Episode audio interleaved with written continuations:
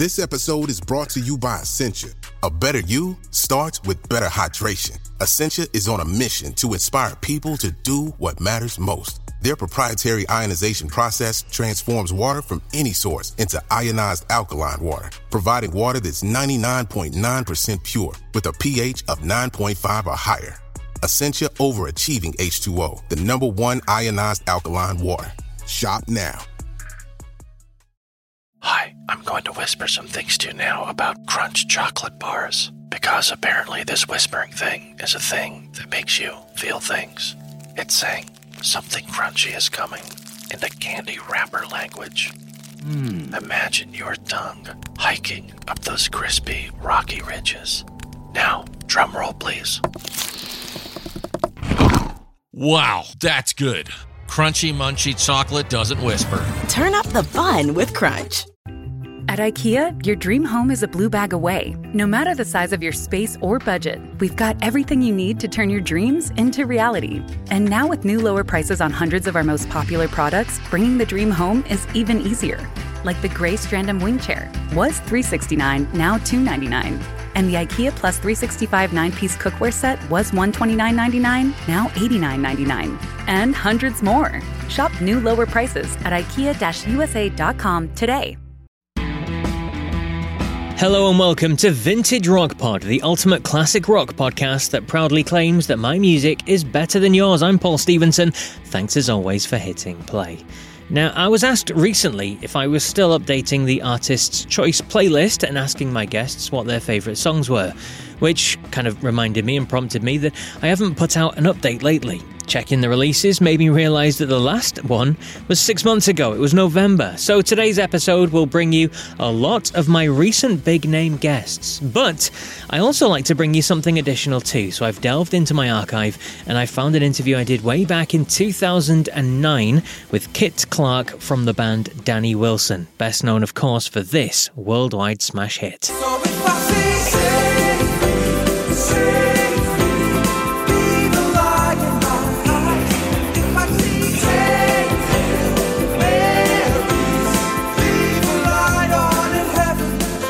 Mary's Prayer reached number three in the UK, 13 in Canada, and 23 in the US. Interesting little quirk there with all the threes 3, 13, and 23, especially as there were three members in the band Kit Clark, his brother Gary Clark, and Jed Grimes. But that interview with Kit is to come a bit later. First, an update on the plans for a new On This Day in Rock episode. Now, I asked you for your feedback on these ideas to release a short daily podcast from Vintage Rock Pod called On This Day in Rock, and I was delighted with the response. So, thank you if you took the time to answer the survey. Now, the results were certainly conclusive.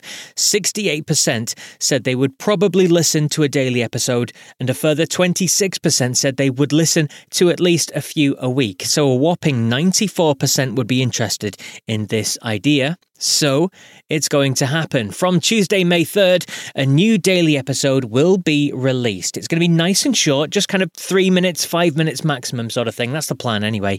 And it's going to focus on one event from that day in the history of rock. Now, the idea is that it's something short that you can easily fit into your day, that you can listen to while, I don't know, making your morning coffee or when you brush your teeth or if you're out on a cheeky cigarette break at work. It's really quick, it's going to be interesting content, and it'll be just for you. I'm going to have guest contributions on there as well. So it's going to be fun. It's not just going to be me talking. And if you don't listen to them on that day that they get released, it won't matter as the content is evergreen. So you can catch up with them all in one go in less than 30 minutes once a week if that's your style. Now, they will come out, as I said, daily, with the exception of the days that the big interview shows are released, which, as you know, is usually on a Monday. So I'm going to launch this on Tuesday, May the 3rd, and I'm going to give it a couple of months to trial it to see how it goes. I'm confident it will be a nice addition to the big interviews, some nice short form classic rock content just for you. But as always, I'd love to hear your feedback on how it's going, so please do let me know once I release it. Also, if you haven't already, please do sign up to become a VRP VIP. Just go to the Vintage Rock Pod website, which is funnily enough, vintagerockpod.com, and you can fill in the form on the first page. You'll get an email from me no more than once a week newsletter. Usually detailing that week's show and uh, other interesting things from the world of Vintage Rock Pod. But it also gives you an insight into future guests first. Now, last week's newsletter informed of three new guests coming your way and gave the VRP VIPs a chance to ask questions or email their questions so I can put them to the guests.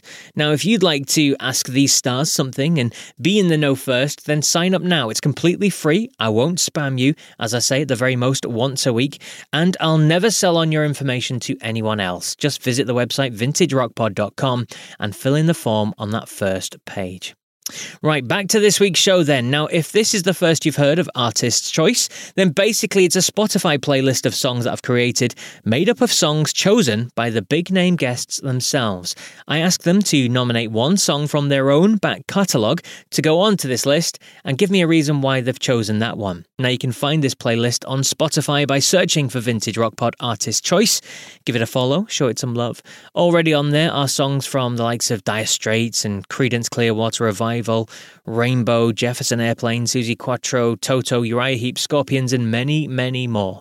So let's find out who's joining them. And we'll start with my most recent guest, Jackie Fox of The Runaways. Now, of course, one of the first and most influential all girl rock bands of all time, also made up, of course, by Cherie Currie, uh, Lita Ford, Sandy West, and Joan Jett.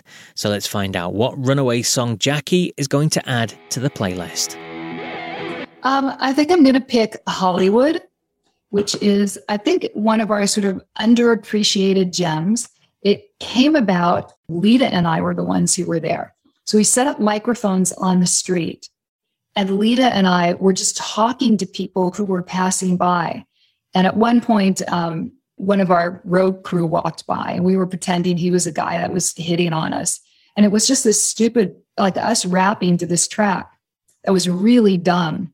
But then Joan showed up and we all ended up rewriting the song for Joan to sing in a, the style of Suzi Quatro, who she adored. Um, and it's just a great song. And there is this the whole rap Lita and I did is gone. But left over at the very beginning of that song is me yelling, Hey, Foxy, come here.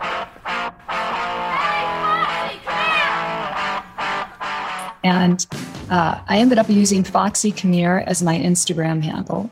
But anyway, Hollywood is a very fun song. It's got a great vocal by Joan. It's got harmonies that Joan and I are doing. And it's just a really fun song. And so it's about my home. So there you go. So where did the Hey Foxy Come Here thing come from then? Why, why did you, you do that on the track? I don't know. It was just like there were people on the street and nobody right near us. And I just thought I would yell out to them. So I just yelled, Hey, Foxy, come here. And it became kind of a thing.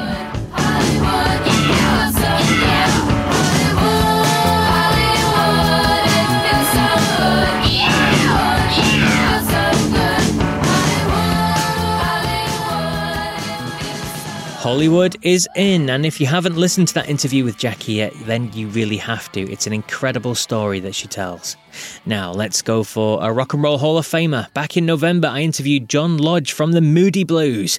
Let's see which song he picks. One More Time to Live. It's uh, in depth Moody Blues, you know, deep cut, uh, I would say.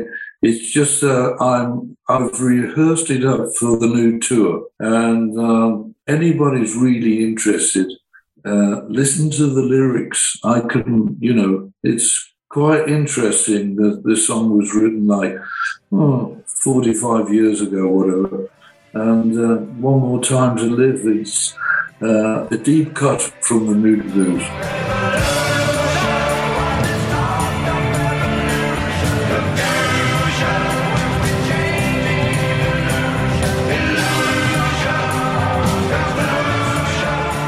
More Time to Live is John's choice. He was on episode 46. If you want to relive the wonderful story behind the classic Nights in White Satin, touring America and playing with Justin Hayward, and being inducted into the Hall of Fame, then check out that episode. Speaking of Hall of Fame, next up is a man who played in the same band as, get this, Eric Clapton, Jeff Beck, and Jimmy Page. I'm talking about the wonderful Jim McCarty of the Yardbirds, a legend and another Rock and Roll Hall of Famer who I spoke to. Now let's hear what he chose. I'd say Shapes of Things was uh, my favourite one because that was um, recorded a, a, very nice time for the band. We'd had a few hits already, and we recorded in Chess Studios. It was a dream, you know, it's a blues, the old blues studio in Chicago we all put in, you know, our, our creative input into it. So it, it was part of the whole band, and uh, you know, I'm very, I'm very proud of that one.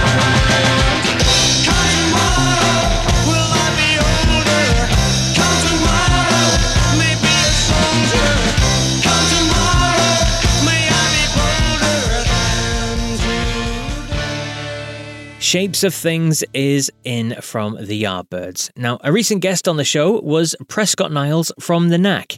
Of course, their world famous song is huge, but will he choose it for the playlist? Well, I guess my Sharona would work, wouldn't it? It would, if you're happy to put that on, yeah? Well, because, I mean, obviously it was my introduction to the world, and people, I still hear it wherever I go in a supermarket. you know, think Trader Joe. When you hear it, when you don't expect to hear it, it just shakes you up, you know?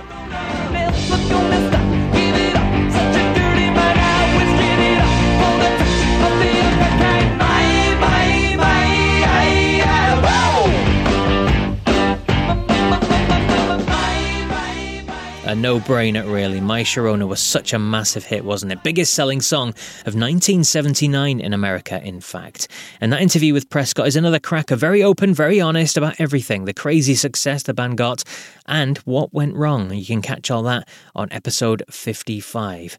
Moving to episode 59 now, and a man who first joined the Strawbs 50 years ago and still going with them now is Chas Cronk. Let's hear what he goes for. Well, I'm proud of or pleased with you know a lot of output over the years. I mean, I, I guess it's most likely to go back to a Strawbs. I'd say um, Midnight Sun from um, the Hero and Heron album. Um, yeah. Simply because it, well, not simply. Um, a, uh, it was a, a, nice little piece, and the way it happened was nice. It was the last bit to be recorded for for the Hero and Heron album. It, it came about because we were almost at the end of the recording process, and we're thinking, the album's missing just one thing, and they were saying we need something kind of mellowish and reflective, thoughtful. And I played him the music to it that I had an acoustic guitar, and he just, as he does in a brilliant way, just went off and ran with it. And we had lyrics before you knew it, sort of thing. And and he was singing it, and it went down. So I think it holds a special little place for me in the sense that uh, it was the first song. Well, it was co-written with Dave, but you know, the first song that I was involved with that appeared on a kind of big label. so yeah, Midnight Sun wonder is there death after life?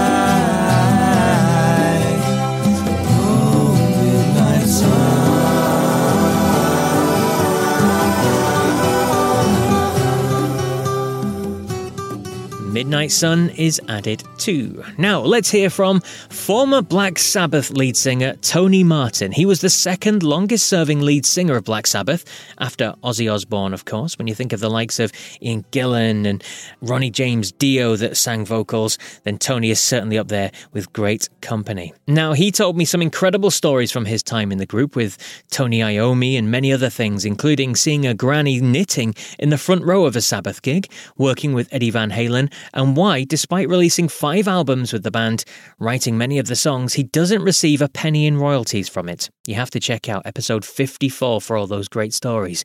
Anyway, let's find out what song Tony Martin picks. I think uh, recently, well, last year, um, I did a thing with a, a band called uh, Secret Society, and it was like a goth type sound. If you can find that, that is I'll, I'll, mention that. I'll give them a mention. I've worked with so many people. I mean, I'm on 75 or 76 albums and projects now. so it is hard to sort of pick one out. But that one in the recent years has been one that sort of stood out amongst the others. So I, I shall um, I shall mention them. I think Secret Society.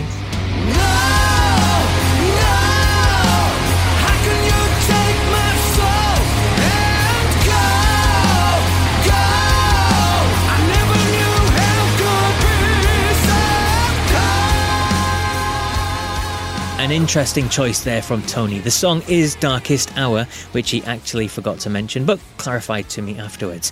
If you've not heard it, then get onto Vintage Rock Pod Artist Choice playlist on Spotify to hear it. Still a few more to do, so let's hear now from Ellen Foley. Now, she was the female singer on Meatloaf's Paradise by the Dashboard Light, and she also sang with The Clash on Hitsville UK and worked with Blue Oyster Cult and many others too. Now, I spoke to her at the start of 2022, so let's hear which song she's going to pick. Okay, then I'm just happy to be here with Karla, the duet, because you and I just talked about what a great rock and roll song it is and how fun it is and how great we both sound and how it's historically you know important to me and to her. And uh, mainly it's just a great song and fun just fun and wonderful. And paul Foglino wrote a great song.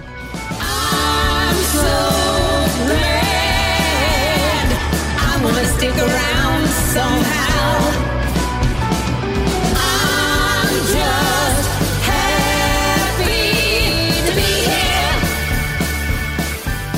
I'm Just Happy to Be Here is in. Now, a couple more left to hear from, so let's play one short and clear one, shall we? Uh, Hawkwind are a legendary group prog, space rock, hard rock, however you want to label them, and I spoke to their lead guy, Dave Brock, on episode 47. Silver Machine, of course, is a classic, a rock classic, and was sung by their band member at the time, Lemmy Kilmister, who would later go on to form Motorhead, of course. So let's hear from Hawkwind's frontman, leader Dave Brock, with this short message. Yeah, there you are. It's a good song with everything, the, how bad the world is. We took the wrong step years ago.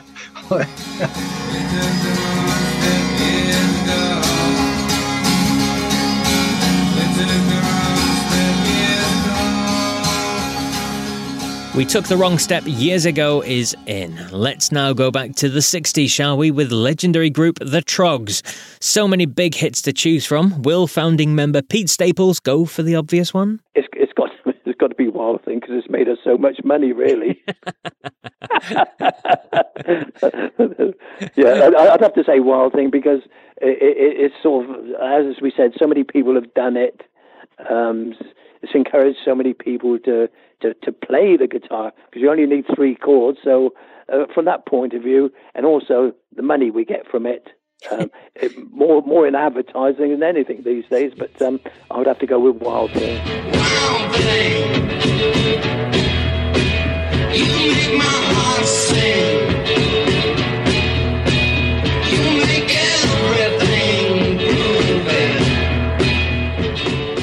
Course, Wild Thing is in. It's an absolute classic, isn't it? Now, if you love all things 60s, then check out his interview where he says the band members all had daytime jobs when Wild Thing was released, climbing the charts rapidly. He was an electrician in some lady's house when he heard the song on the radio and decided that was enough on episode 57 for all those stories from the 60s. Next up, let's hear from the lead singer of brilliant 60s group from America. Their reimagining of songs brought them fame, most notably their version of You Keep Me Hanging On. Yes, of course, I'm talking about Vanilla Fudge. Now, lead singer Mark Stein talked to me on episode 52, so let's hear which song he goes for. Well, you know what? Play Save Me by Dave Mason. Because you'll, you'll hear Dave Mason, obviously You'll hear Michael Jackson and you'll hear Mark Stein, the three vocalists. You'll hear my Hammond funking out on there. And uh, play Save Me. That, that's a song that a lot of probably 99.9% of humanity never heard. So get it out there for us, okay?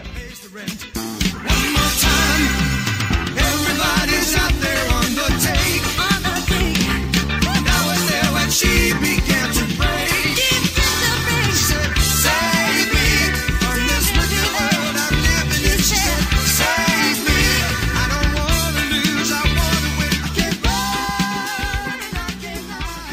fantastic choice there from Mark. Save Me, which appears on a Dave Mason album. Mark, of course, worked with Dave for many years, and in the full interview, he tells the full story behind that song, how he managed to get Michael Jackson to come in and sing that song with him. It's definitely worth checking out, as well as for other stories from the Vanilla Fudge days and about his friendship with Jimi Hendrix. Yes, check out episode 52 for that one. And to the last one, then Cheeky Geordie Ray Laidlaw from Lindisfarne. They had the biggest selling UK album of 1972 with Fog on the Tyne.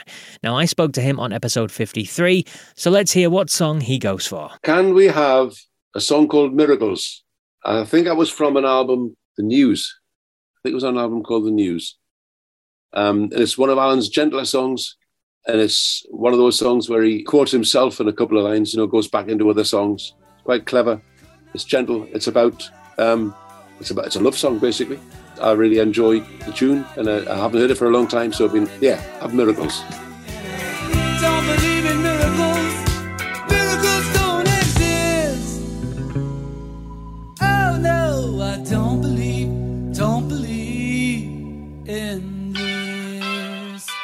Miracles is the latest track to go onto the playlist then. Check it out on Spotify. Search for Vintage Rock Pod Artist's Choice.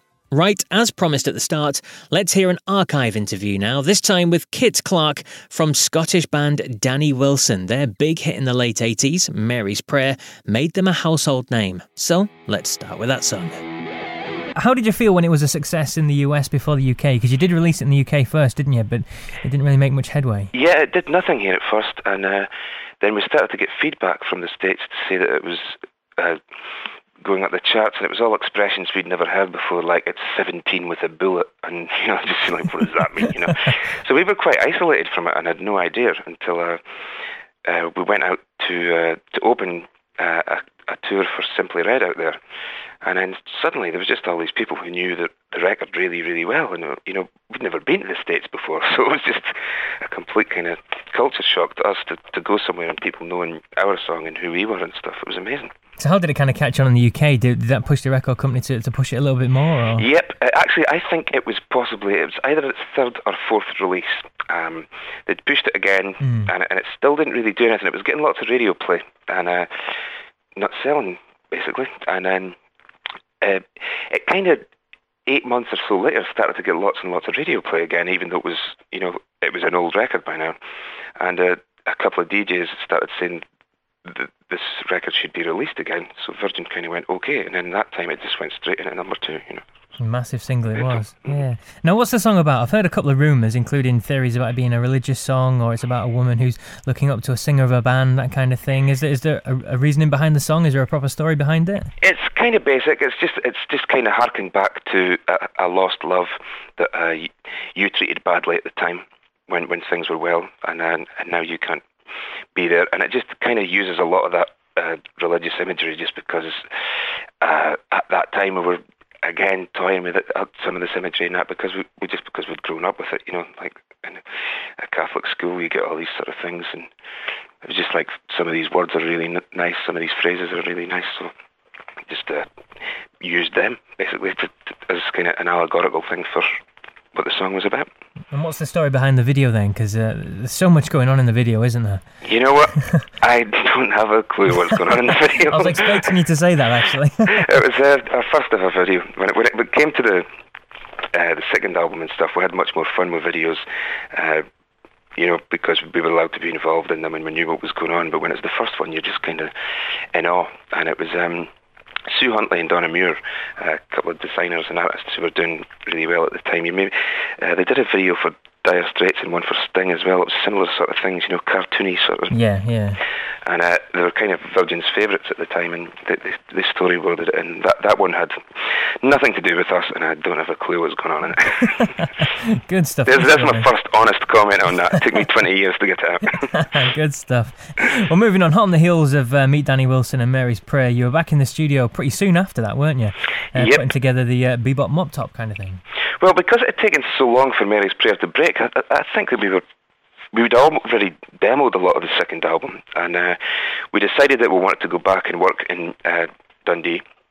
Um, just sometimes it's the more difficult thing to do is to you know to go back to where you've sort of grew up. I, I I trained in a studio up here as an engineer when I first left school. In fact, when I was still at school, and uh, so we decided to to start the album up here. Because uh, again, technology was kind of changing a bit, and we were able to like get a couple of machines and hook them together and just do a lot of overdubbing ourselves. And then we met this fantastic wonderful uh, little French guy called Fred Defay who'd been working with the Eurythmics, and uh, decided we'd go uh, to work with him, and we, we got together in uh, the townhouse. And no, no, we went somewhere else first. We went to the Manor in Oxfordshire, locked ourselves away again, and just again just the same thing. Just got touring, locked away from everything, and just made records because that's all we'd ever wanted to do, you know. And from that album came the, your next big single, the, the second Summer of Love. Yep. Acid on the radio, acid on the brain, acid in the calico, acid in the rain, and there was love, love, love, love. Uh, it was quite a departure, wasn't it, from the sound that people got used to of Mary's Prayer? Um, maybe raw sounding as opposed to the polished kind of sound. Is that is that a purpose uh, decision? Uh, in, in a way, yes, but we just had so much fun making that record. We, d- we demoed it on a Portastudio, and um, we didn't want to use lose the freshness of the, the, the kind of first day that we'd recorded it. So um, we waited until it was uh, it was Gary's birthday, and we filled the studio with like balloons and streamers and everything before he got in. And then when he came in, we just got tore straight into it and all had just like a big party making the record and tried to keep it just as real to what was going on in the studio, kind of party fun time as possible and not, not get all polished off on it, yeah. That was, it was a great tune. Some great songs on that album as well, isn't there? Never going to be the same. That's one of my favourites. Uh, Ballad of Me and Shirley MacLaine as well. That's another good tune. That's great. I haven't heard it for so long. It's, I've got one of these, someone was asking me the other night uh, um, about some of these records, and uh, I suddenly realised I don't even know if I have them all anymore because, you know, at the time when you're still with the record company and the band, you, you're constantly getting asked to kind of give things away to people for charities and stuff, and you just give it all away, and then you suddenly go, hang on, I don't have any copies of that anymore. so you then have to go to the second-hand record shop to buy Your own your own stuff. records, Oh, you know? my word. and you're kind of cheesed off if it's in the bargain bin, but you're also you're half chuffed because you don't have to pay so much for it. You know what I mean? Good stuff. But that was the, the last album you recorded together as a band, wasn't it? Um, Yeah, we did, we did a couple of sessions after that when we, we put together um, a compilation album just uh, at the time that we were splitting up, uh, and we went out uh, to Bath and we recorded another three songs or some- something just as special tracks to go in the end of that, um, which was called Sweet Danny Wilson was the name of that. It was originally kind of double album of B-sides and uh, singles and these three extra tracks. So what was the reason behind the split? Was it people pulling in different directions, wanting to do different things? Uh, quite frankly, it was we'd uh, we were supposed to have like a, a huge tour ahead of us, and we felt that touring was very important. Uh, uh, you know how touring has become really, really important again now, Mm, uh, and it's a way of kind of being in touch with your audience. Uh, we thought that was very important as well, and for people to see the diversity of kind of what we did. The stage thing was. Um, it was quite crazy because we had a huge kind of mixture of bizarre instruments from pedal steels to tubas and accordions and then all the kind of pop stuff as well. And uh, we got all that together and we're just, uh, we, we did the, the first leg of the tour. We were just about to go out to Europe, then, then the States again, then Australia. And uh, the record company decided they wanted to pull the touring and just do a couple of like major TV shows instead because the, a TV show reaches more people than you would reach on a tour. And then this, the, the kind of this, the music was becoming less and less important in terms of the industry side of what was happening with the record company. And uh, we all just really felt that you know this is not what we got in it for. We got in it for the music, not to be a commodity, you know. And uh, so we kind of discussed what we wanted to do about that, and the best way of dealing with it we felt at the time was to just go our separate ways. And uh, you know, we, we all continued to work together, but we just headed off in different directions, which kind of freed people up to do like more what they wanted to do within the structure of the industry deals that you could do. Like I went completely independent. Gary went with a smaller version of Virgin. Jed started doing music for, uh, for video games and stuff. You know. Kit Clark there. That interview from my archives way back in 2009. Thanks very much for listening to today's show. I'm going to get working on the next episode now, featuring an interview with a lead singer of a group who had a big top 10 hit in America in 1983, but that's for episode 61. If you haven't already, please do check out Vintage Rock Pod on the social media channels Facebook, YouTube, Twitter, that kind of thing. Just search for Vintage Rock Pod. Remember as well to click like or comment on the posts to make sure you don't don't miss any because the algorithm stops showing you things from groups that you don't interact with. Also, check out some of the other podcasts as well on the Pantheon Podcast Network. Loads of music shows on there for you to enjoy. Vintage Rock Pod is proudly part of the Pantheon Podcast Network, so please do have a look at them. Until episode 61, then, remember if you come across anyone who isn't a fan of classic rock, just tell them my music is better than yours. Take care.